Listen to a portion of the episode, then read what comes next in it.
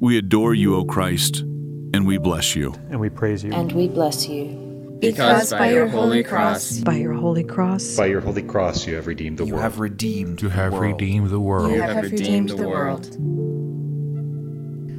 Station 14 Jesus is laid in the tomb. Our reading is from Matthew 27, verses 57 through 60.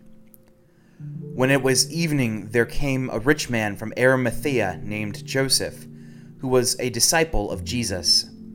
He went to Pilate and asked for the body of Jesus. Then Pilate ordered it to be given to him. And Joseph took the body and wrapped it in a clean linen shroud and laid it in his own new tomb, which he had cut in the rock.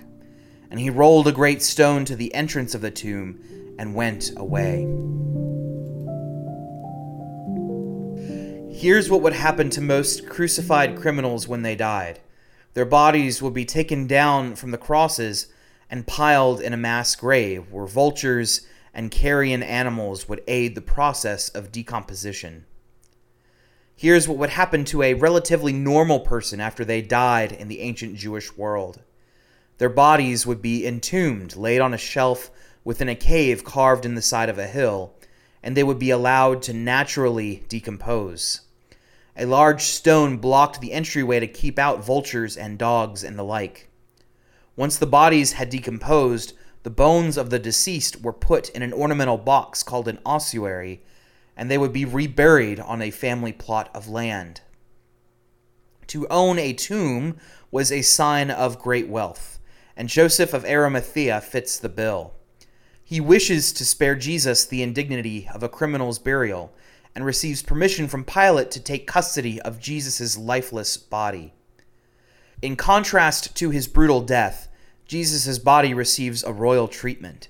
His body is wrapped in a clean linen shroud and laid in one of these expensive tombs. In fact, this one was brand new.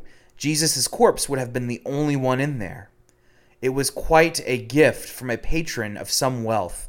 A tomb near Jerusalem, freshly hewn from the stone, would have been quite the status symbol, a symbol of great wealth. Which is interesting after all. We know Jesus associated with all sorts of riffraff in Israel vagabonds and prostitutes and tax collectors and women of ill repute and foreigners and Romans and basically everyone outside of the Jewish establishment. But now we find among Jesus' disciples a rich man. Doesn't Jesus say something about how difficult it is for a rich person to enter the kingdom of God, like a camel going through the eye of a needle? And didn't Jesus, as a follow up teaching, note that, you know, with God, all things are possible? If all things are possible with God, then perhaps even death itself is not the end. Perhaps even death itself can be defeated. Perhaps there is hope to be found in the coming days. But let's not get too excited.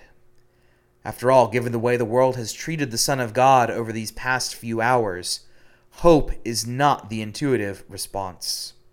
Despair, futility, grief, the crushing abyss of a hopeless universe, those are all perfectly fine options to choose on a day like Good Friday or Holy Saturday. But as long as there is a body in that tomb, hope is out of the question.